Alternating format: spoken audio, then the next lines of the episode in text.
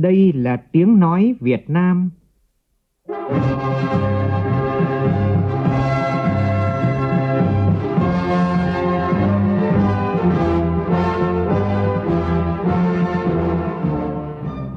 là tiếng nói Việt Nam, phát thanh từ Hà Nội, thủ đô nước Cộng hòa xã hội chủ nghĩa Việt Nam.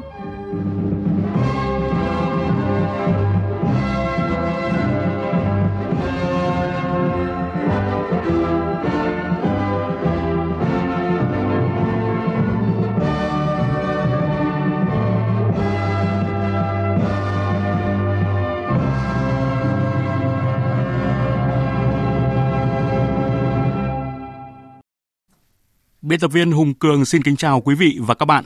Mời quý vị và các bạn nghe chương trình Thời sự chiều của Đài Tiếng Nói Việt Nam. Chương trình có những nội dung chính sau đây.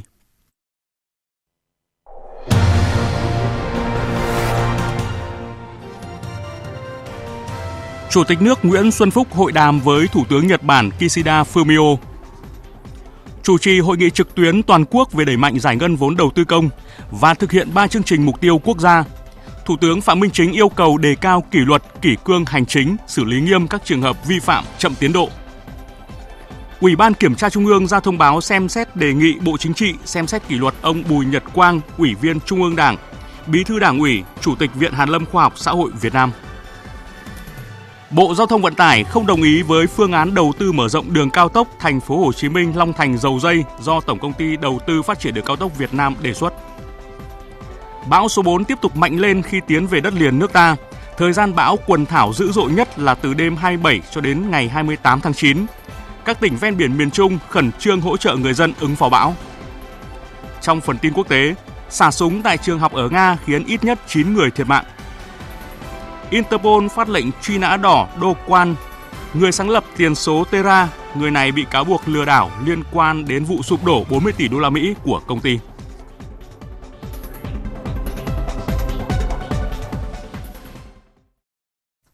Bây giờ là nội dung chi tiết. Thưa quý vị và các bạn, ngày hôm nay trong thời gian ở Nhật Bản tham dự lễ quốc tang cựu Thủ tướng Abe Shinzo, Chủ tịch nước Nguyễn Xuân Phúc đã có cuộc hội đàm với Thủ tướng Nhật Bản Kishida Fumio. Phóng viên Vũ Dũng thông tin. Thay mặt lãnh đạo Đảng, Nhà nước và nhân dân Việt Nam, Chủ tịch nước Nguyễn Xuân Phúc gửi lời chia buồn sâu sắc nhất tới Đảng Dân Chủ Tự Do, Quốc hội, Chính phủ, nhân dân Nhật Bản cùng gia quyến cựu Thủ tướng Abe, người bạn lớn, thân thiết của lãnh đạo và nhân dân Việt Nam. Chủ tịch nước Nguyễn Xuân Phúc khẳng định lãnh đạo và nhân dân Việt Nam ghi nhớ những tình cảm và đóng góp quan trọng của cựu Thủ tướng Abe Shinzo trong việc thúc đẩy quan hệ hợp tác hữu nghị Việt Nam Nhật Bản. Việt Nam luôn trân trọng quan hệ đối tác chiến lược sâu rộng Việt Nam Nhật Bản, coi Nhật Bản là đối tác chiến lược quan trọng và lâu dài, ủng hộ Nhật Bản đóng góp tích cực cho hòa bình và phát triển ở khu vực và trên thế giới. Thủ tướng Nhật Bản Kishida Fumio bày tỏ lời cảm ơn sâu sắc nhất đến Chủ tịch nước Nguyễn Xuân Phúc và qua đó gửi lời cảm ơn sâu sắc nhất đến lãnh đạo cấp cao Việt Nam về những tình cảm và sự coi trọng đặc biệt dành cho đất nước và nhân dân Nhật Bản, cũng như đối với cá nhân cựu Thủ tướng Abe. Đồng thời khẳng định Nhật Bản đặc biệt coi trọng quan hệ với Việt Nam và đánh giá cao những thành tựu phát triển kinh tế xã hội, vị thế, vai trò ngày càng quan trọng của Việt Nam ở khu vực và trên thế giới. Trong bầu không khí hữu nghị thân tình và tin cậy, hai nhà lãnh đạo bày tỏ hài lòng trước sự phát triển mạnh mẽ toàn diện thực chất của quan hệ Việt Nam Nhật Bản, đồng thời nhất trí về phương hướng lớn nhằm phát triển quan hệ đối tác chiến lược sâu rộng Việt Nam Nhật Bản, hướng tới kỷ niệm 50 năm thiết lập quan hệ ngoại giao Việt Nam Nhật Bản vào năm tới.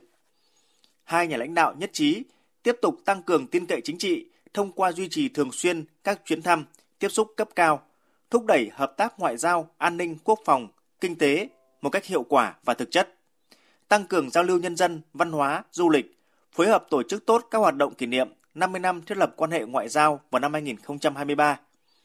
Thủ tướng Nhật Bản Kishida thông báo chính phủ Nhật Bản sẽ tiếp tục nới lỏng các biện pháp kiểm dịch và cách ly sau nhập cảnh đối với Việt Nam, khôi phục chính sách miễn thị thực đối với hộ chiếu ngoại giao và công vụ. Hai nhà lãnh đạo cũng nhất trí tăng cường hợp tác phục hồi kinh tế hậu COVID-19 tăng cường liên kết giữa hai nền kinh tế, xem xét thúc đẩy hợp tác chiến lược trên các lĩnh vực ưu tiên như cung cấp ODA thế hệ mới cho Việt Nam, phát triển nguồn nhân lực chất lượng cao, hỗ trợ Việt Nam công nghiệp hóa, xây dựng nền kinh tế độc lập tự chủ, hội nhập quốc tế sâu rộng. Thủ tướng Kishida khẳng định chính phủ Nhật Bản tiếp tục đẩy mạnh cải thiện cơ chế, chính sách liên quan đến lao động người nước ngoài, trong đó có người Việt Nam tại Nhật Bản, tiếp tục hỗ trợ tạo điều kiện thuận lợi cho cộng đồng người Việt Nam sinh sống, học tập và làm việc tại Nhật Bản. Tại hội đàm, hai nhà lãnh đạo cũng đã trao đổi về một số vấn đề quốc tế khu vực cùng quan tâm.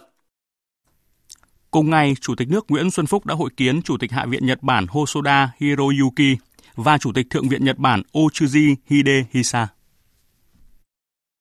Chủ tịch Hạ viện Hosoda Hiroyuki và Chủ tịch Thượng viện Ochuji Hidehisa cảm ơn Chủ tịch nước Nguyễn Xuân Phúc và qua Chủ tịch nước chuyển lời cảm ơn đến lãnh đạo Việt Nam đã cử đoàn cấp cao do Chủ tịch nước Nguyễn Xuân Phúc làm trưởng đoàn đến dự quốc tang. Coi đây là cử chỉ đặc biệt thể hiện tình cảm và sự trân trọng của Việt Nam dành cho cố Thủ tướng Abe, cũng là sự ghi nhận đối với tình cảm và cống hiến của cố Thủ tướng Abe đối với quan hệ Việt Nam-Nhật Bản. Chủ tịch nước Nguyễn Xuân Phúc đánh giá cao sự phát triển tốt đẹp trên các lĩnh vực của quan hệ đối tác chiến lược sâu rộng, giao lưu hợp tác ngày càng chặt chẽ giữa Quốc hội, nghị sĩ và Liên minh nghị sĩ hữu nghị hai nước, trong đó có nhóm nghị sĩ trẻ. Đồng thời khẳng định Việt Nam coi trọng và mong muốn hợp tác cùng Nhật Bản tăng cường hơn nữa quan hệ đối tác chiến lược sâu rộng, nhất là trong dịp kỷ niệm 50 năm thiết lập quan hệ ngoại giao vào năm 2023. Hai bên tiếp tục làm sâu sắc hơn hợp tác trong các lĩnh vực để tiếp nối mong muốn của cố Thủ tướng Abe Shinzo. Chủ tịch nước cũng đề nghị Hạ viện và Thượng viện Nhật Bản ủng hộ chính phủ Nhật Bản hỗ trợ Việt Nam xây dựng nền kinh tế độc lập tự chủ, hội nhập quốc tế sâu rộng thông qua cung cấp ODA, thúc đẩy hợp tác thương mại, đầu tư, giao lưu địa phương, giao lưu văn hóa, du lịch, giao lưu nhân dân. Nhất trí với các đề xuất của Chủ tịch nước Nguyễn Xuân Phúc, Chủ tịch Hạ viện và Chủ tịch Thượng viện Nhật Bản khẳng định Hạ viện và Thượng viện tiếp tục ủng hộ thúc đẩy quan hệ hai nước, nhất là trong xây dựng cơ sở hạ tầng, ODA, chuyển giao công nghệ, mở rộng thị trường nông sản và lao động Việt Nam, trong đó có các địa phương Nhật Bản. Chủ tịch Hosoda bày tỏ mong muốn được đón Chủ tịch Quốc hội Vương Đình Huệ thăm Nhật Bản. Chủ tịch Thượng viện Nhật Bản Ochuji bày tỏ mong muốn được thăm Việt Nam, thúc đẩy hợp tác nghị viện hai nước.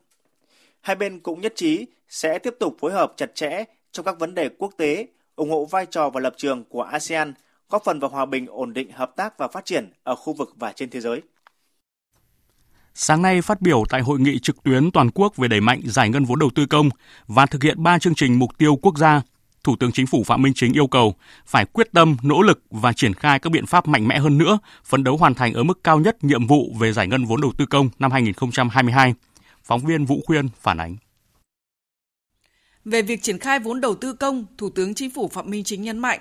ngay từ đầu năm, vấn đề giải ngân đầu tư công và triển khai 3 chương trình mục tiêu quốc gia đã được Chính phủ, Thủ tướng Chính phủ chỉ đạo hết sức quyết liệt, sâu sát với việc ban hành nhiều nghị quyết chỉ thị công điện, tổ chức nhiều hội nghị trực tuyến toàn quốc, cuộc họp, thành lập 6 tổ công tác của Thủ tướng để kiểm tra đôn đốc công tác giải ngân vốn đầu tư công và gần đây đã ban hành nghị quyết số 124 về các nhiệm vụ giải pháp chủ yếu thúc đẩy giải ngân vốn đầu tư công những tháng cuối năm 2022.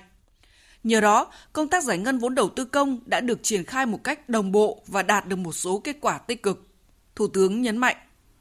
Tổng số vốn đầu tư công của năm 2022 là khoảng 580.000 tỷ.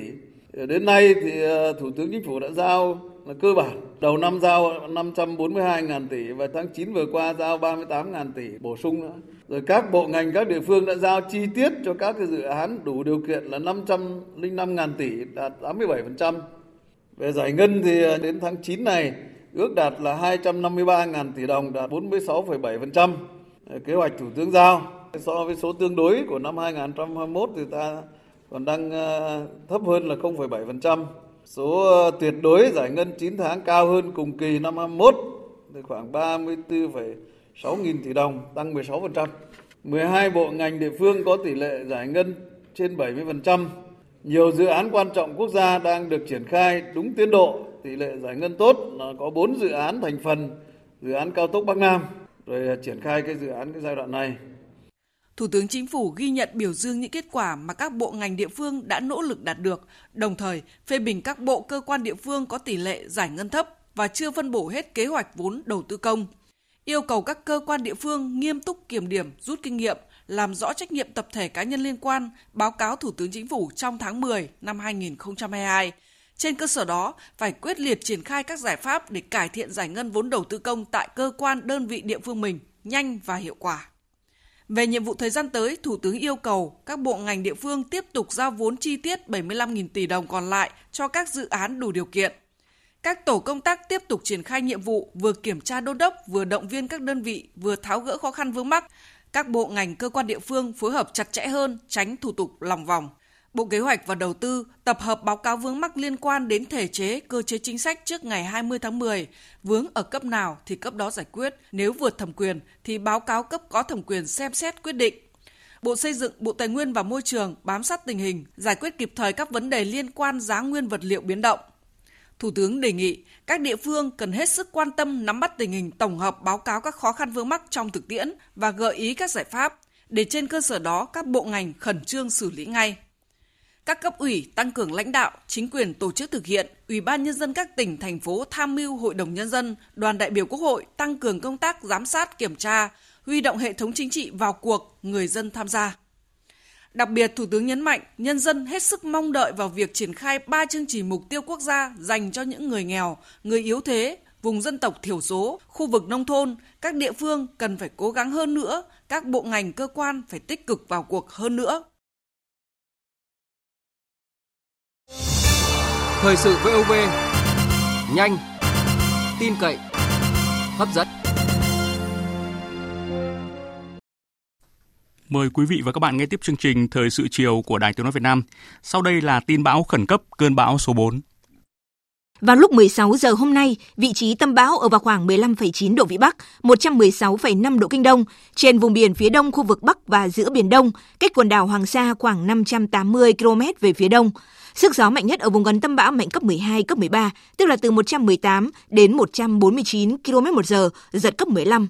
Bán kính gió mạnh từ cấp 6, giật từ cấp 8 trở lên, khoảng 230 km tính từ tâm bão. Bán kính gió mạnh từ cấp 10, giật từ cấp 12 trở lên, khoảng 100 km tính từ tâm bão. Dự báo trong 24 giờ tới, bão di chuyển chủ yếu theo hướng Tây, mỗi giờ đi được từ 20 đến 25 km và có xu hướng mạnh thêm. Đến 16 giờ ngày mai, vị trí tâm bão ở vào khoảng 15,5 độ Vĩ Bắc, 111 độ Kinh Đông, cách Đà Nẵng khoảng 320 km, cách Quảng Nam khoảng 270 km, cách Quảng Ngãi khoảng 260 km về phía đông. Sức gió mạnh nhất ở vùng gần tâm bão mạnh cấp 13, cấp 14, tức là từ 134 đến 166 km một giờ, giật cấp 16. Vùng nguy hiểm trên Biển Đông trong 24 giờ tới, gió mạnh từ cấp 6 trở lên, giật từ cấp 8 trở lên, từ vĩ tuyến 12,5 đến 19,5 độ Vĩ Bắc, phía Tây kinh tuyến 118,5 độ Kinh Đông. Toàn bộ tàu thuyền hoạt động trong vùng nguy hiểm đều có nguy cơ cao chịu tác động của gió mạnh, sóng lớn và lốc xoáy, cấp độ rủi ro thiên tai cấp 3. Trong 24 đến 48 giờ tiếp theo, bão di chuyển chủ yếu theo hướng Tây, mỗi giờ đi được khoảng 20 km, đi vào đất liền Trung Trung Bộ, sau đó đi sâu vào đất liền và suy yếu dần.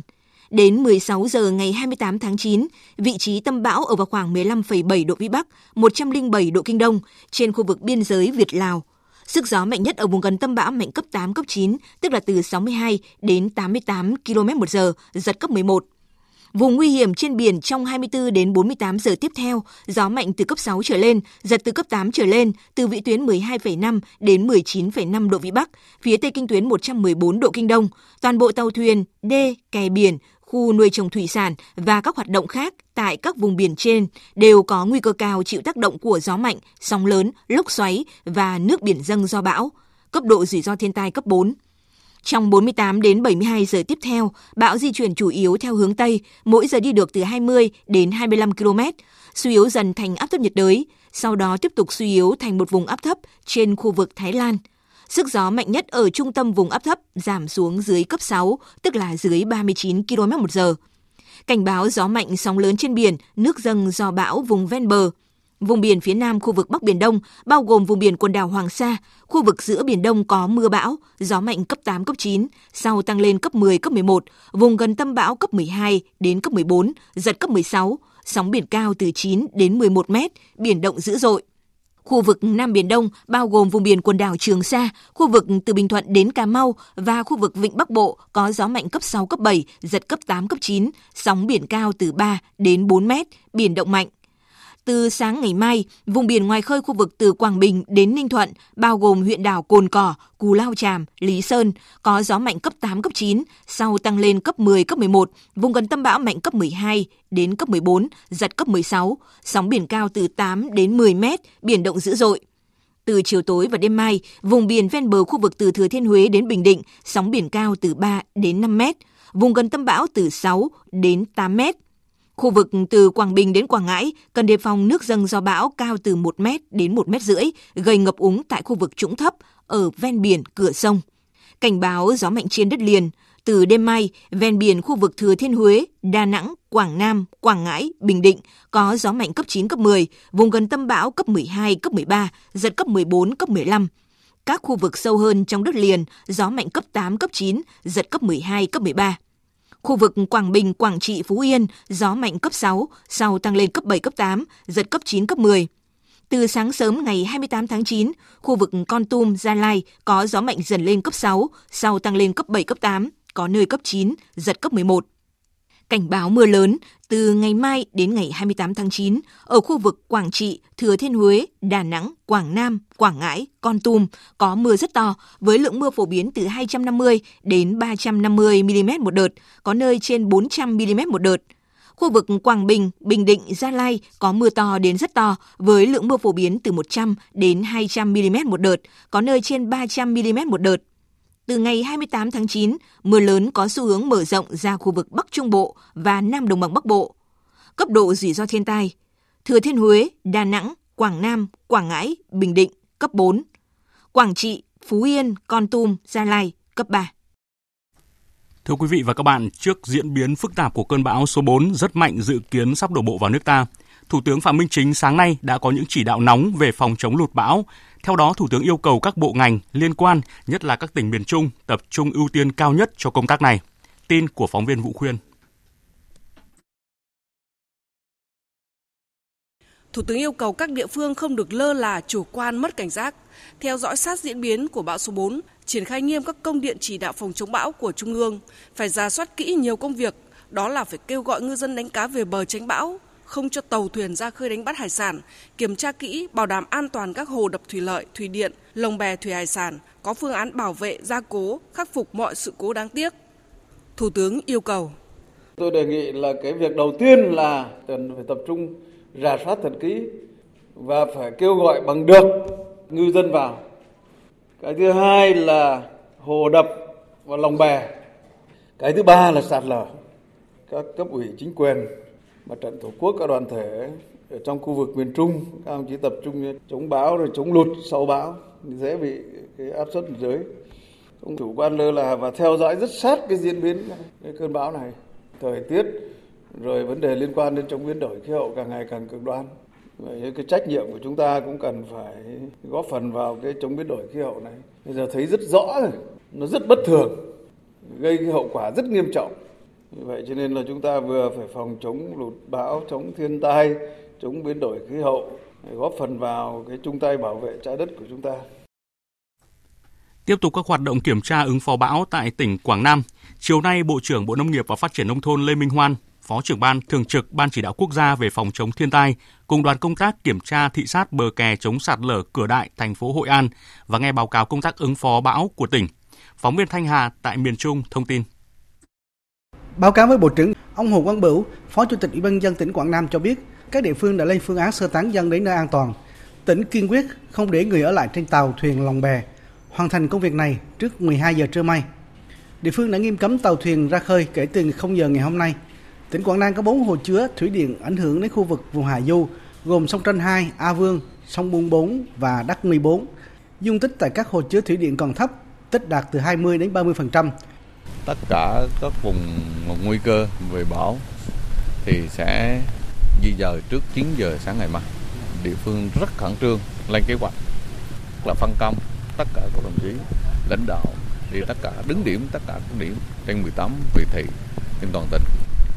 À, cơn bão này là cơn bão rất lớn. Chính vì vậy cái công tác tuyên truyền cho bà con hiểu nguy cấp cũng như sức tàn phá của bão chúng ta đang nỗ lực để phấn đấu làm sao nó phòng và tránh cái cơn bão này tốt nhất. Bộ trưởng Bộ Nông nghiệp và Phát triển Nông thôn Lê Minh Hoan cho rằng các tỉnh này đều có hai khu vực phải đối phó với bão. Đó là mặt biển phải lo kiểm đếm sắp xếp tàu bè sơ tán ngư dân, còn khu vực miền núi phải dự trù tình huống đối phó với nước sông suối dâng cao, sạt lở núi. Tôi tin tưởng rằng ờ, với sự chuẩn bị tích cực của các chỉ lãnh đạo, đến giờ này chúng ta có thể rằng chúng ta tạm yên tâm để mà chúng ta chờ đón cái cơn bão vào. Tất nhiên bão vào thì nó còn nhiều tình huống nó xảy ra nữa. Nhưng mà với sự chuẩn bị, với sự ờ, chặt chẽ của ban thường vụ tỉnh ủy ờ, đưa ra những cái phân công những cái đồng chí thường vụ mà bám địa bàn À, cũng như là tiếp tục vận động tuyên truyền người dân không có chủ quan lơ là à, đối với à, cái cơn bão theo dự báo là một cơn bão tương đối là lớn như thế này tiếp tục thực hiện chỉ đạo của thủ tướng chính phủ trong cái công điện gần đây nhất làm sao mà giảm thiểu thiệt hại ở mức tối đa đối với tính mạng tài sản của bà con chúng ta. Tại thành phố Đà Nẵng ngày hôm nay, người dân tập trung chẳng chống nhà cửa trước khi bão đổ bộ. Chính quyền địa phương cũng lên phương án đảm bảo về lương thực, thực phẩm, thuốc men trong những ngày mưa bão. Phóng viên Phương Cúc và Tuyết Lê tại miền Trung thông tin.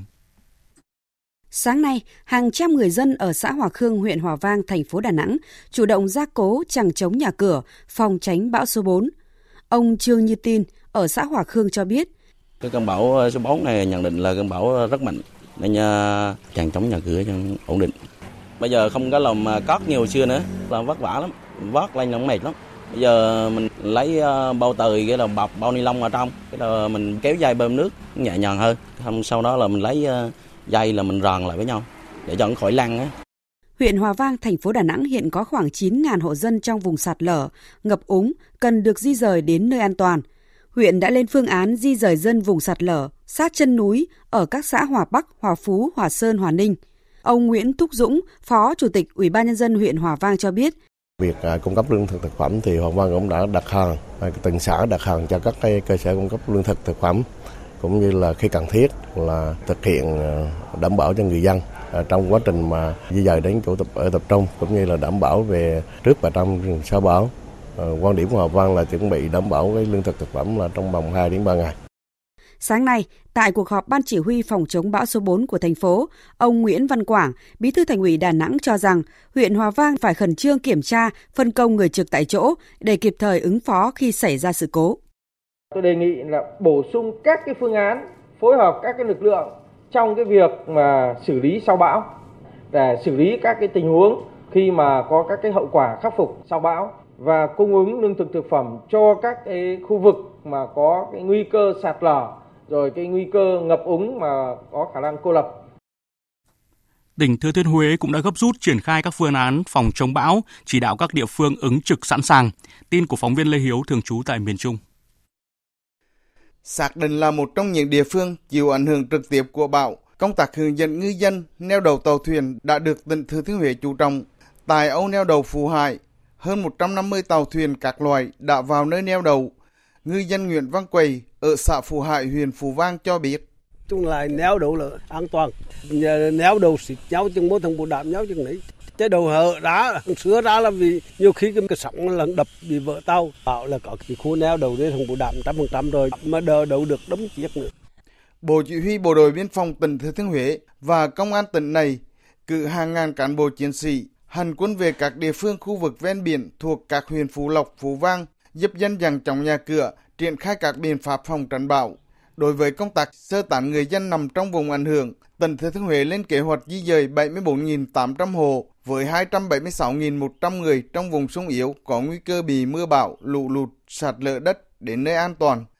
Tỉnh Thừa Thiên Huế có 56 hồ chứa thủy lợi, 12 hồ thủy điện đang vận hành với tổng dung tích khoảng 2 tỷ mét khối. Hiện nay mực nước các hồ chứa thủy lợi, thủy điện trên địa bàn tỉnh đang đảm bảo an toàn. Ông Đặng Văn Hòa, Phó Chánh Văn phòng Ban Chỉ huy phòng chống thiên tai và tìm kiếm cứu nạn tỉnh Thừa Thiên Huế cho biết, đơn vị yêu cầu các chủ hồ đập đưa nước hồ về mực thấp nhất để đón lũ khi bão vào. Đối với các hồ ờ, thủy lợi, thủy điện trên địa bàn tỉnh, tỉnh đã chỉ đạo ngành công thương, ngành nông nghiệp ờ, phối hợp các chủ đập với các địa phương ờ, để kiểm tra đảm bảo an toàn. Để thời điểm hiện nay thì các hồ chứa nước thủy lợi, thủy điện đưa về một nước thấp nhất để sẵn sàng đón lũ sau bão. Còn tại Quảng Bình, từ 12 giờ trưa nay, tỉnh đã có lệnh cấm biển cho đến khi thời tiết trên biển trở lại bình thường. Các đơn vị lực lượng tại tỉnh duy trì nghiêm chế độ trực, sẵn sàng lực lượng, phương tiện cơ động để tham gia tìm kiếm cứu nạn khi có yêu cầu. Sáng nay, tàu cá QB 92005 của ông Hồ Văn Hờn ở thôn Trung Đức, xã Đức Trạch, huyện Bố Trạch, tỉnh Quảng Bình đang trên đường vào âu tàu tránh bão số 4 thì một thuyền viên trên tàu không may rơi xuống biển. Hiện cơ quan chức năng đang tổ chức tìm kiếm nạn nhân. Chiều nay, tỉnh Quảng Bình vẫn còn có 63 phương tiện với 390 lao động đang hoạt động trên biển. Ứng phó với bão số 4, Bộ đội Biên phòng tỉnh Quảng Bình tiếp tục chỉ đạo các đồn tuyến biển kêu gọi tàu còn hoạt động trên biển tìm đến nơi an toàn. Đại tá Hồ Thanh Sơn, Phó Chỉ huy trưởng Bộ đội Biên phòng tỉnh Quảng Bình cho biết. Bộ Chỉ huy Biên phòng tỉnh đã chủ động ra soát bổ sung phương tiện và các phương án phòng chống thiên tai, tìm kiếm cứu nạn trên địa bàn tỉnh. Đặc biệt, Bộ Chỉ huy Biên phòng tỉnh đã chỉ đạo các đơn vị tuyến biển chủ động lên phương án ra soát để cùng với địa phương đảm bảo mọi mặt về an toàn cho ngư dân. Theo tin của phóng viên Thu Lan, trước những diễn biến phức tạp của cơn bão số 4, cán bộ chiến sĩ trên các đảo thuộc quần đảo Trường Sa, huyện Trường Sa, tỉnh Khánh Hòa đã hỗ trợ tàu cá và ngư dân vào khu neo đậu tranh trú, đồng thời triển khai kế hoạch phòng chống bão với phương châm 4 tại chỗ.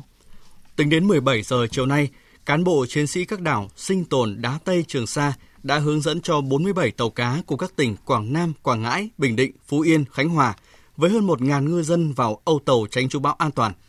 Tại đây, cán bộ chiến sĩ thường xuyên cập nhật và cung cấp cho bà con thông tin về diễn biến của bão, đồng thời chuẩn bị đầy đủ cơ sở vật chất, thiết bị y tế, sẵn sàng đón ngư dân lên đảo khi có thời tiết xấu.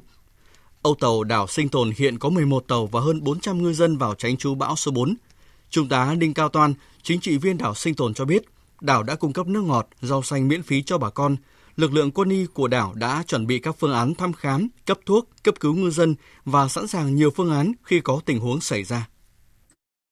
lãnh đạo chỉ đạo đã tập trung uh, tổ chức tuyên truyền cho cán bộ chiến sĩ nhân dân và các lực lượng công tác chuẩn bị phòng chống bão giúp đỡ nhân dân tầng nhà cửa và chuẩn bị các cái nội dung về phòng chống bão. Còn uh, đối với ngư dân thì uh, phối hợp với các cái lực lượng trên đảo thì hướng dẫn cho ngư dân để vào âu và chẳng buộc tại các cái vị trí làm sao cho nó chắc chắn an toàn để bảo vệ cái tính mạng bà con. Chủ trương của đảo là nếu mà cái đảo thiếu khó khăn thì sẽ hỗ trợ về lương thực thực phẩm.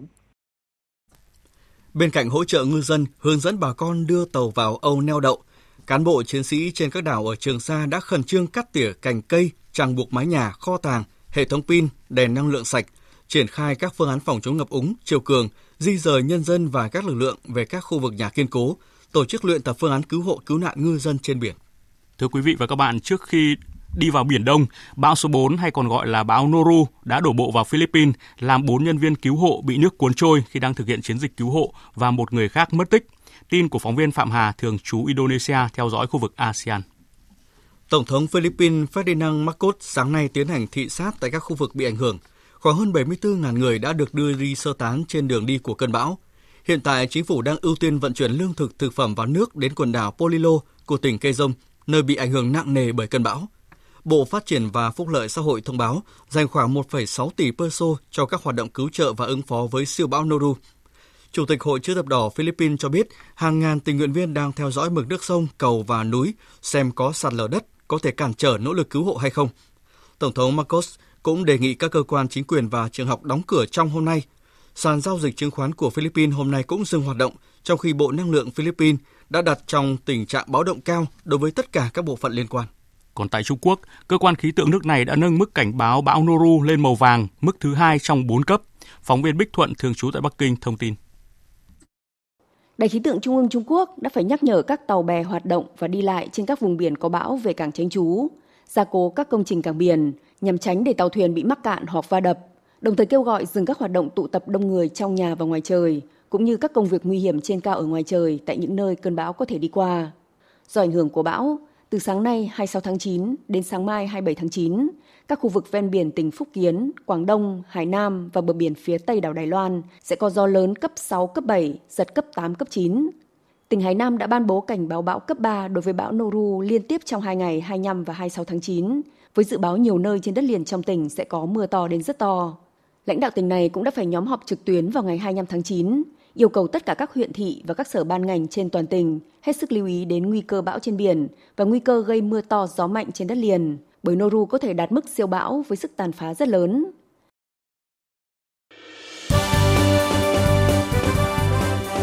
Thời sự tiếng nói Việt Nam. Thông tin nhanh. Bình luận sâu. Tương tác đa chiều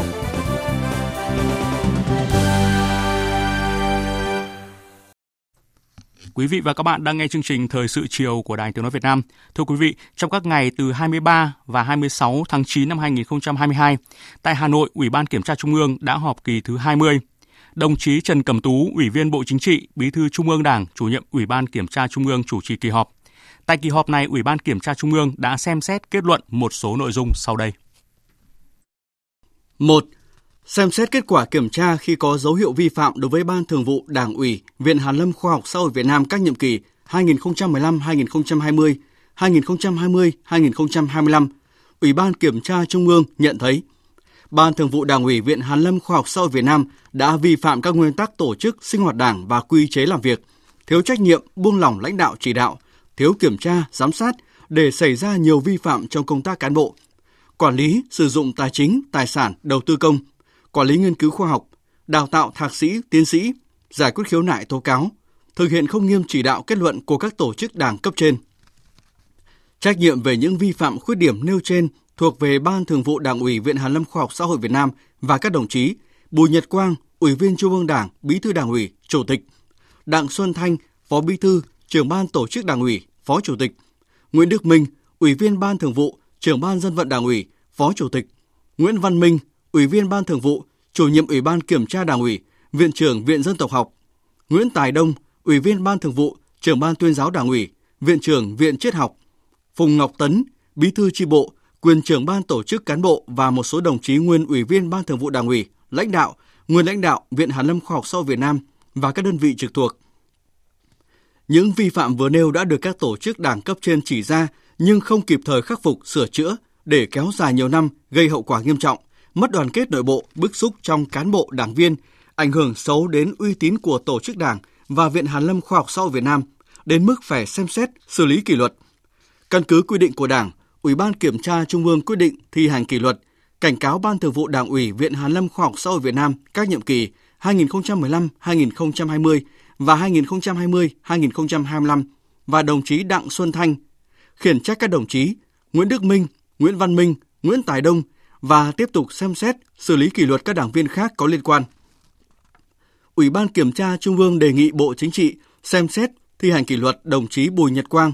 yêu cầu Ban Thường vụ Đảng ủy khối các cơ quan trung ương nghiêm túc kiểm điểm, rút kinh nghiệm, tăng cường lãnh đạo chỉ đạo, kiểm tra, giám sát, chỉ đạo khắc phục các vi phạm khuyết điểm tại Đảng bộ Viện Hàn lâm Khoa học Xã hội Việt Nam. 2.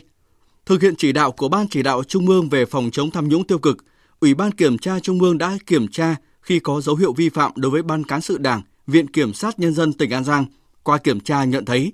các Ban Cán sự Đảng, Viện Kiểm sát Nhân dân tỉnh, Tòa án Nhân dân tỉnh, các Ban Thường vụ Đảng ủy, Công an, Bộ đội Biên phòng, Cục Hải quan và Đảng ủy Cục Quản lý Thị trường tỉnh An Giang đã vi phạm nguyên tắc tập trung dân chủ, quy chế làm việc,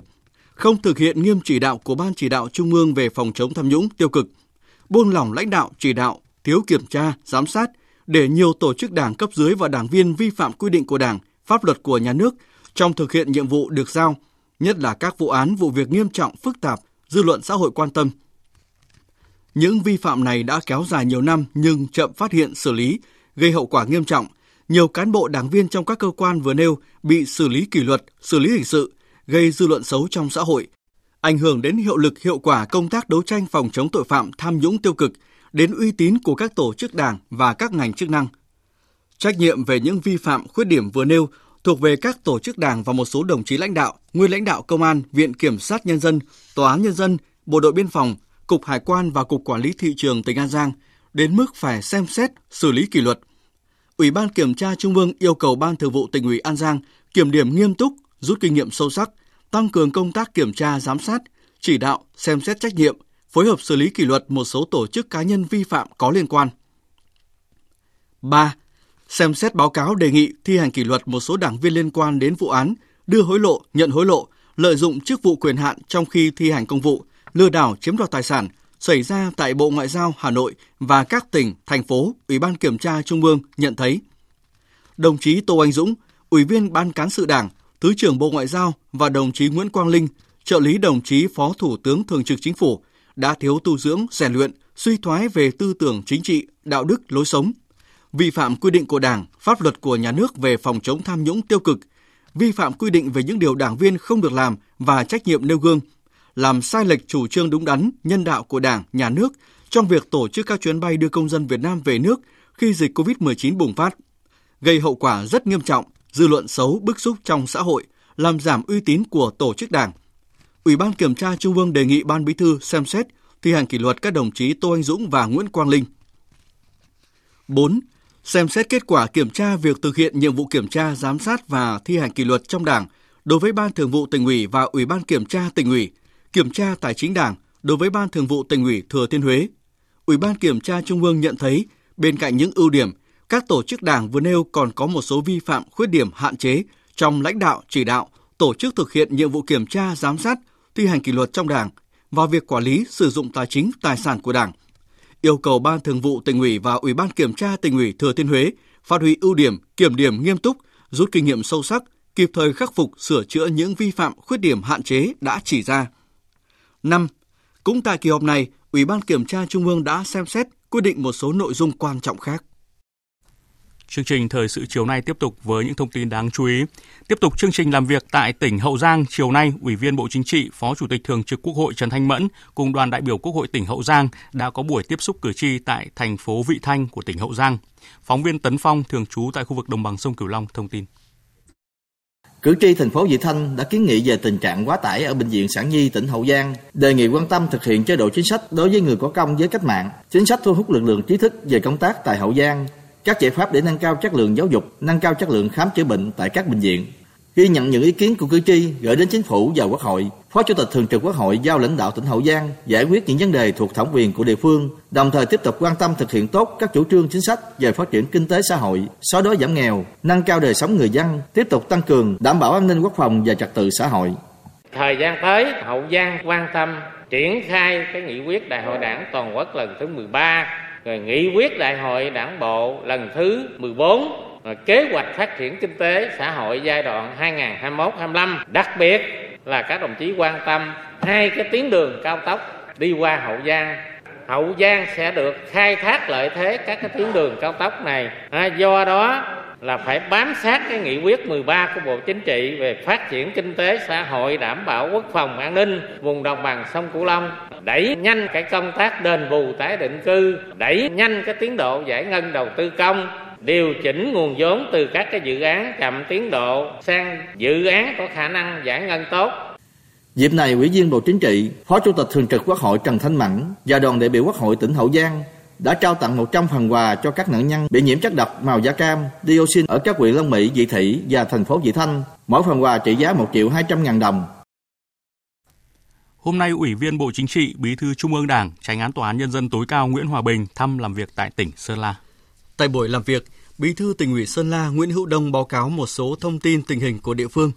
Theo đó, 9 tháng năm 2022, tổng sản phẩm trên địa bàn tỉnh GRDP ước đạt 23.400 tỷ đồng. Thu nhập bình quân đầu người năm 2022 phấn đấu đạt 47 triệu đồng một người một năm. Trong năm, 797 hộ nghèo khó khăn về nhà ở đã được hỗ trợ làm nhà. Tình hình an ninh chính trị, trật tự an toàn xã hội của tỉnh được đảm bảo, quân sự quốc phòng địa phương được giữ vững, ổn định. Bên cạnh đó, Ban Thường vụ tỉnh ủy Sơn La đã thành lập Ban chỉ đạo phòng chống tham nhũng tiêu cực tỉnh. Tranh án Tòa án Nhân dân tối cao Nguyễn Hòa Bình đánh giá cao những kết quả mà Sơn La đã đạt được, đồng thời biểu dương Tòa án Nhân dân hai cấp tỉnh Sơn La đã hoàn thành tốt nhiệm vụ trong thời gian qua, trong đó có việc áp dụng xét xử trực tuyến và tổ chức hòa giải đối thoại. Sáng nay, Ủy ban Nhân dân tỉnh Bình Dương cùng tổ chức xúc tiến đầu tư quốc tế Horasit, Liên đoàn Công nghiệp Ấn Độ khai mạc diễn đàn hợp tác mới Kinh tế Ấn Độ Horasit 2022 với chủ đề Năng động Việt Nam tầm nhìn mới. Diễn đàn lần này được tiếp nối từ thành công của diễn đàn năm 2018 và năm 2019 và cũng trùng vào thời điểm đặc biệt Việt Nam Ấn Độ kỷ niệm 50 năm quan hệ ngoại giao. Phó Thủ tướng Vũ Đức Đam, Quốc vụ Khanh Bộ Ngoại giao Ấn Độ Rakuma Rajan Singh, lãnh đạo Horasit, Liên đoàn Doanh nghiệp Ấn Độ, các bộ ngành và địa phương dự sự kiện. Tin của phóng viên Thiên Lý thường trú tại thành phố Hồ Chí Minh. Diễn đàn Hợp tác Kinh tế Horasit Ấn Độ năm 2022 được tiếp nối từ sự thành công của Diễn đàn Hợp tác Kinh tế Châu Á Horasit Bình Dương năm 2018 và 2019 và cũng trùng với thời điểm đặc biệt Việt Nam-Ấn Độ kỷ niệm 50 năm quan hệ ngoại giao. Thông qua diễn đàn với 6 phiên toàn thể và 26 phiên thảo luận song song, Bình Dương mong muốn sẽ tìm ra được những giải pháp quan trọng mang tính thời đại, góp phần phát triển nền kinh tế Bình Dương ngày càng năng động và sẵn sàng cho hội nhập quốc tế, phục vụ hiệu quả cho tiến trình công nghiệp hóa, hiện đại hóa và thực hiện thành công mục tiêu phát triển tỉnh Bình Dương trở thành đô thị thông minh, mang lại cuộc sống tốt đẹp cho người dân. Tại lễ khai mạc, Phó Thủ tướng Vũ Đức Đam cho biết, Diễn đàn được tổ chức là dịp để chính phủ doanh nghiệp của hai quốc gia cùng chia sẻ những tầm nhìn, ý tưởng, kế hoạch hành động, hợp tác để cùng phát triển. Do đó, tại các phiên thảo luận của diễn đàn cần có những đánh giá sâu, xem xét kỹ lưỡng tác động của vấn đề khu vực, liên khu vực, toàn cầu với triển vọng phục hồi và phát triển toàn diện, bền vững của Việt Nam và quan hệ hợp tác giữa hai nước. Chúng ta sẽ bàn sâu về các giải pháp để thúc đẩy tăng trưởng xanh và phát triển bền vững để đưa Việt Nam thực sự là cầu nối quan trọng, chủ đạo giữa Ấn Độ và khu vực Đông Nam Á. Từ đó hướng ra các khu vực khác của châu Á. Đặc biệt, chúng ta sẽ cùng nhau có tiếng nói để khuyến khích mạnh mẽ hơn nữa các giải pháp đổi mới sáng tạo, vượt ra khỏi lối nghĩ, cách làm truyền thống để đạt được những kết quả thiết thực. Tôi tin tưởng rằng diễn đàn lần này sẽ tạo cơ hội để các bên cùng chia sẻ tầm nhìn, tìm kiếm cơ hội và tăng cường hợp tác, phát huy tinh thần đồng hành vượt thách thức, nắm bắt cơ hội mới, cùng phát triển toàn diện. Bộ Giao thông Vận tải vừa có văn bản gửi Tổng công ty Đầu tư Phát triển Đường cao tốc Việt Nam VEC về phương án đầu tư mở rộng đường cao tốc thành phố Hồ Chí Minh Long Thành Dầu Dây do đơn vị này đề xuất. Bộ Giao thông Vận tải cho biết việc VEC đề xuất đầu tư với quy mô 8 làn xe, đoạn từ nút sao vành đai 3 đến nút sao đường cao tốc Biên Hòa Vũng Tàu là chưa phù hợp với quy hoạch mạng lưới đường bộ thời kỳ 2021-2030, tầm nhìn đến năm 2050.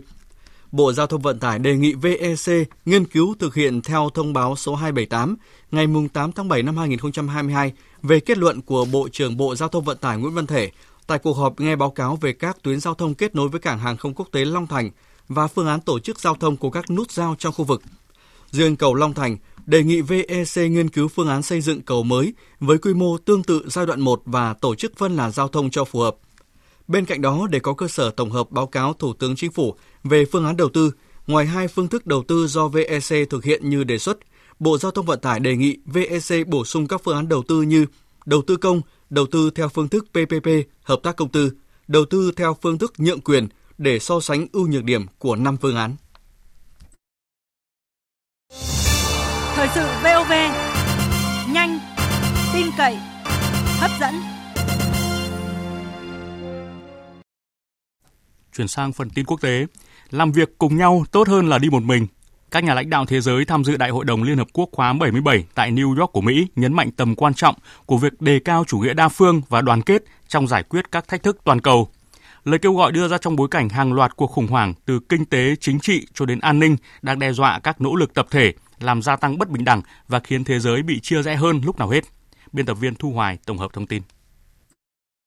Theo Ngoại trưởng Singapore Vivian Balakrishnan, con đường duy nhất để tiến về phía trước là duy trì hệ thống đa phương bao trùm và dựa trên luật lệ. Điều đã góp phần tạo nên hòa bình và tiến bộ cho toàn nhân loại kể từ sau chiến tranh thế giới lần thứ hai.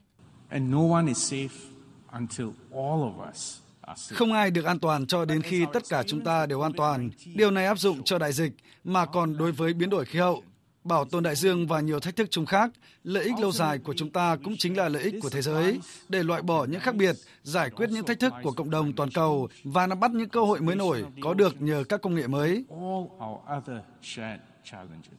Theo Ngoại trưởng Ấn Độ Subramanian Jaishankar, trên cương vị nước chủ tịch nhóm các nền kinh tế phát triển và mới nổi hàng đầu G20 vào tháng 12 tới. Ấn Độ theo đuổi hành động, sự công bằng và công lý, đồng thời sẵn sàng hỗ trợ mọi nỗ lực tập thể và bình đẳng để giải quyết các thách thức toàn cầu, từ đại dịch COVID-19, biến đổi khí hậu đến xung đột tại Ukraine.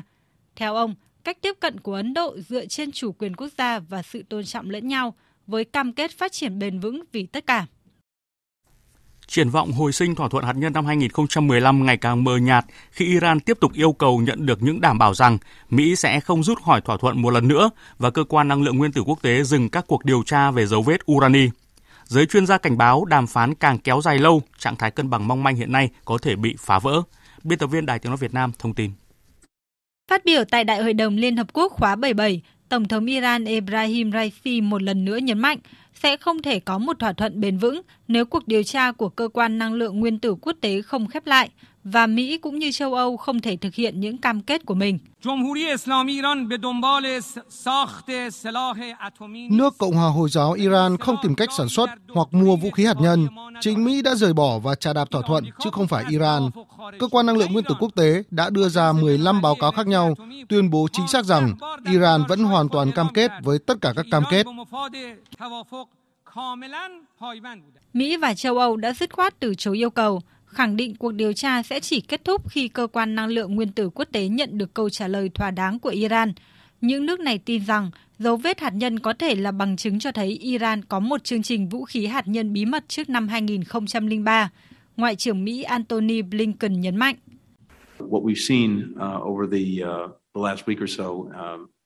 Phản ứng của Iran đối với đề xuất mà Liên minh châu Âu đưa ra rõ ràng là một bước lùi và khiến triển vọng cho một thỏa thuận trong thời gian tới khó có thể xảy ra.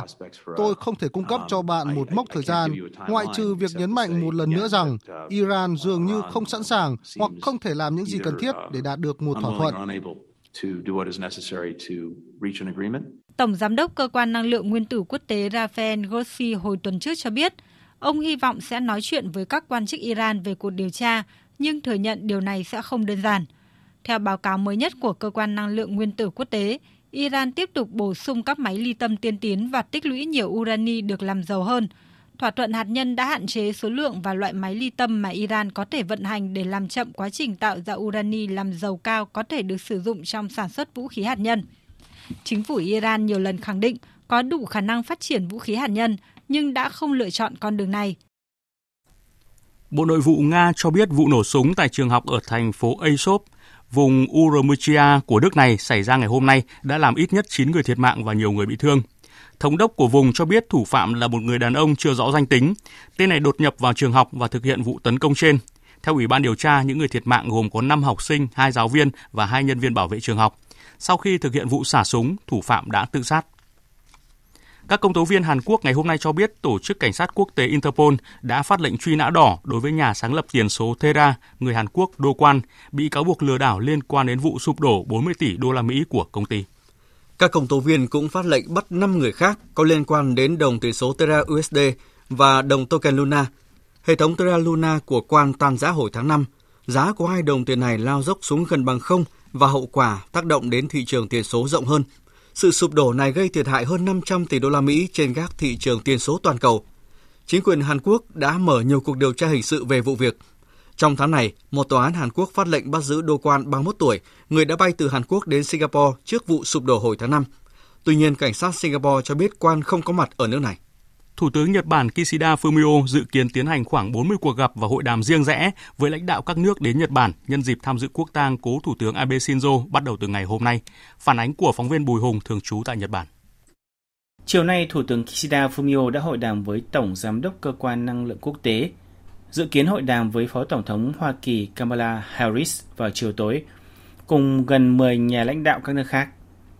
Thủ tướng Kishida Fumio sẽ hội đàm với Thủ tướng Ấn Độ và Thủ tướng Úc vào ngày mai với Thủ tướng Hàn Quốc và Thủ tướng Campuchia vào ngày 28 tháng 9. Dư luận cho rằng hàng loạt các cuộc hội đàm riêng rẽ thể hiện rằng Thủ tướng Kishida Fumio đang tiếp tục thực hiện chính sách ngoại giao ờ, mà cố Thủ tướng Abe Shinzo đã thực hiện trước đó. Dự kiến sẽ có khoảng 4.300 người, trong đó có 700 khách quốc tế, bao gồm nhiều nguyên thủ các nước sẽ tham dự quốc tàng. Với quy mô khách quốc tế đông chưa từng có, việc đảm bảo an ninh là vô cùng khắt khe, Tránh văn phòng nội các Nhật Bản cho biết cảnh sát nước này tăng cường nhiều biện pháp giả soát an ninh, thực hiện các biện pháp cần thiết cho mọi tình huống để có thể đảm bảo an toàn cho sự kiện. Trong khi đó, Bộ trưởng Phòng vệ Nhật Bản thông báo có khoảng 1.400 người thuộc lực lượng phòng vệ sẽ được huy động để thực hiện các nghi lễ tại quốc tang cố Thủ tướng Abe Shinzo. Bắt đầu từ ngày mai, tại Budokan, nơi tổ chức quốc tang, cảnh sát Tokyo được huy động tối đa khoảng 20.000 người, với mục đích tăng cường kiểm tra an ninh ở nhiều khu vực khác nhau từ ga tàu cho đến sân bay, các tuyến đường giao thông để đảm bảo không có sai sót. Tiếp theo chương trình là trang tin thể thao.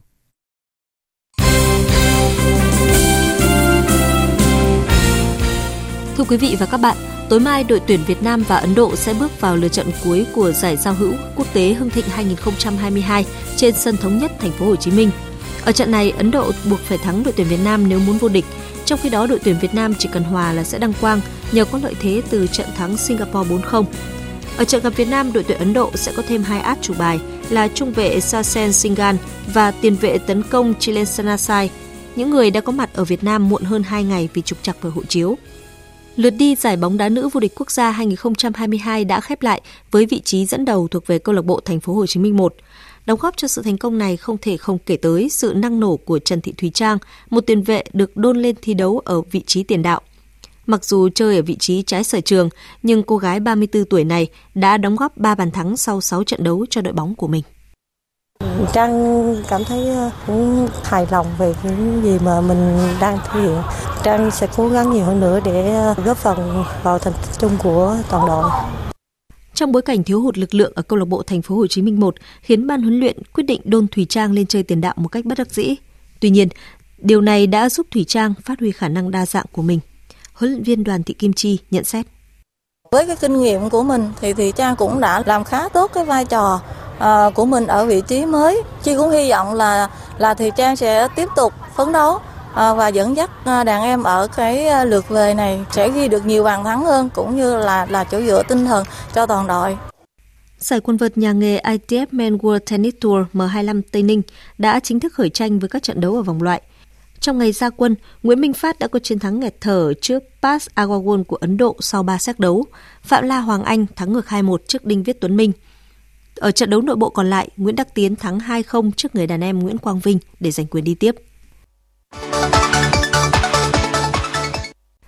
Tại giải Techcombank Hà Nội Marathon 2022 vừa kết thúc, cô gái vàng của điền kinh Việt Nam Nguyễn Thị Oanh đã xuất sắc về nhất ngay trong lần đầu thử sức ở nội dung này với thành tích 2 giờ 56 phút 7 giây.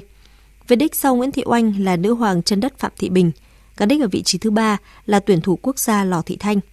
Trên đường chạy marathon của Nam, cả năm vị trí đứng đầu khi cuộc đua kết thúc đều là những người quen thuộc ở đội tuyển điền kinh Việt Nam. Trong đó người giành ngôi vô địch là vận động viên Đỗ Quốc Luật với kết quả 2 giờ 32 phút 16 giây.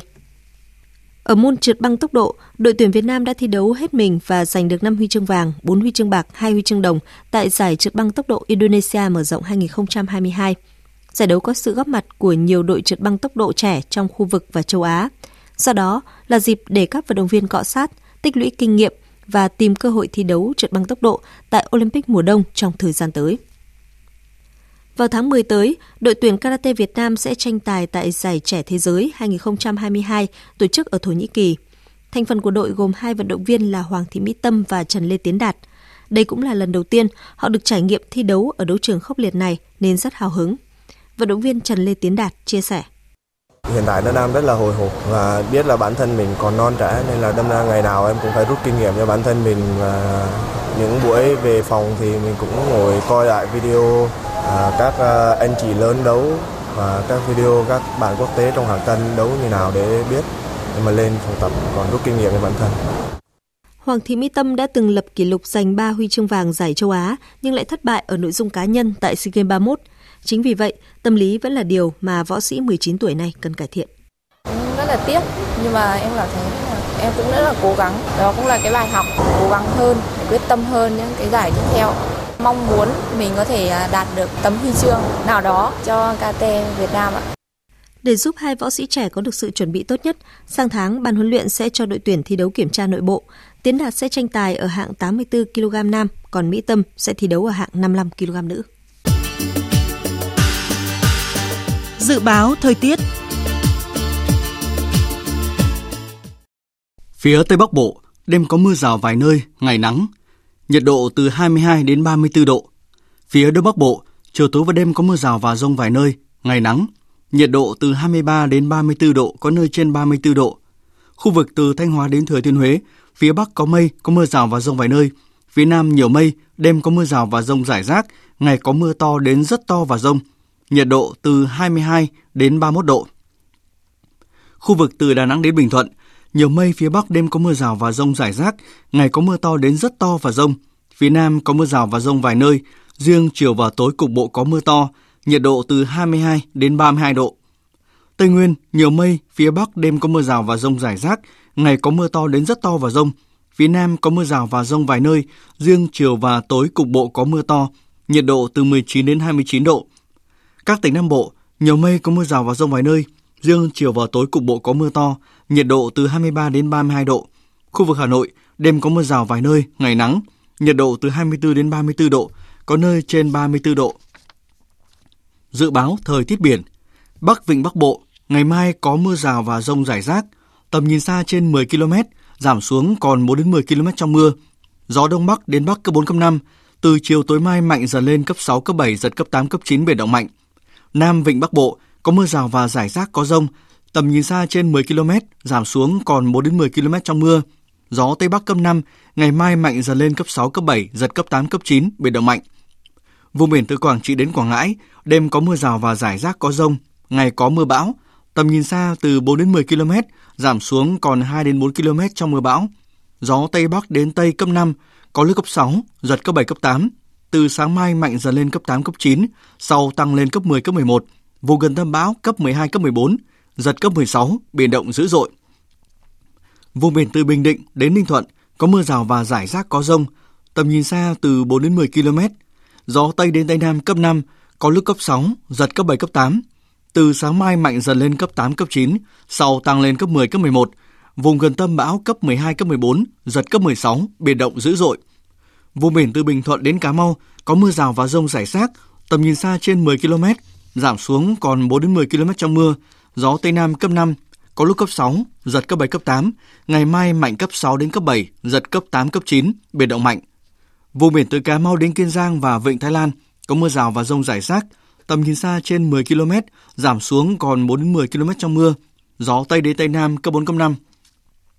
Khu vực Bắc Biển Đông có mưa rào và rải rác có rông, riêng phía Nam có mưa bão, tầm nhìn xa từ 4 đến 10 km, giảm xuống còn 2 đến 4 km trong mưa bão, gió Đông Bắc cấp 6, cấp 7, giật cấp 8, cấp 9, riêng phía Nam có gió mạnh cấp 8, cấp 9, sau tăng lên cấp 10, cấp 11, vùng gần tâm bão cấp 12, cấp 14, giật cấp 16, biển động dữ dội.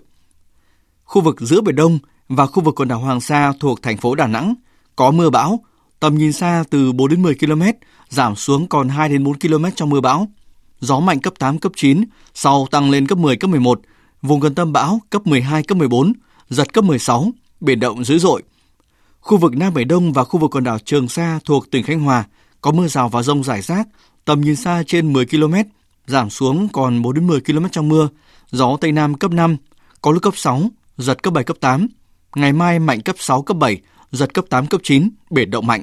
Những thông tin thời tiết vừa rồi đã kết thúc chương trình Thời sự chiều nay của Đài Tiếng Nói Việt Nam. Chương trình do các biên tập viên Hùng Cường, Thanh Trường, Hằng Nga biên soạn và thực hiện với sự tham gia của phát thanh viên Thành Tuấn, kỹ thuật viên Văn Quang, chịu trách nhiệm nội dung Hoàng Trung Dũng.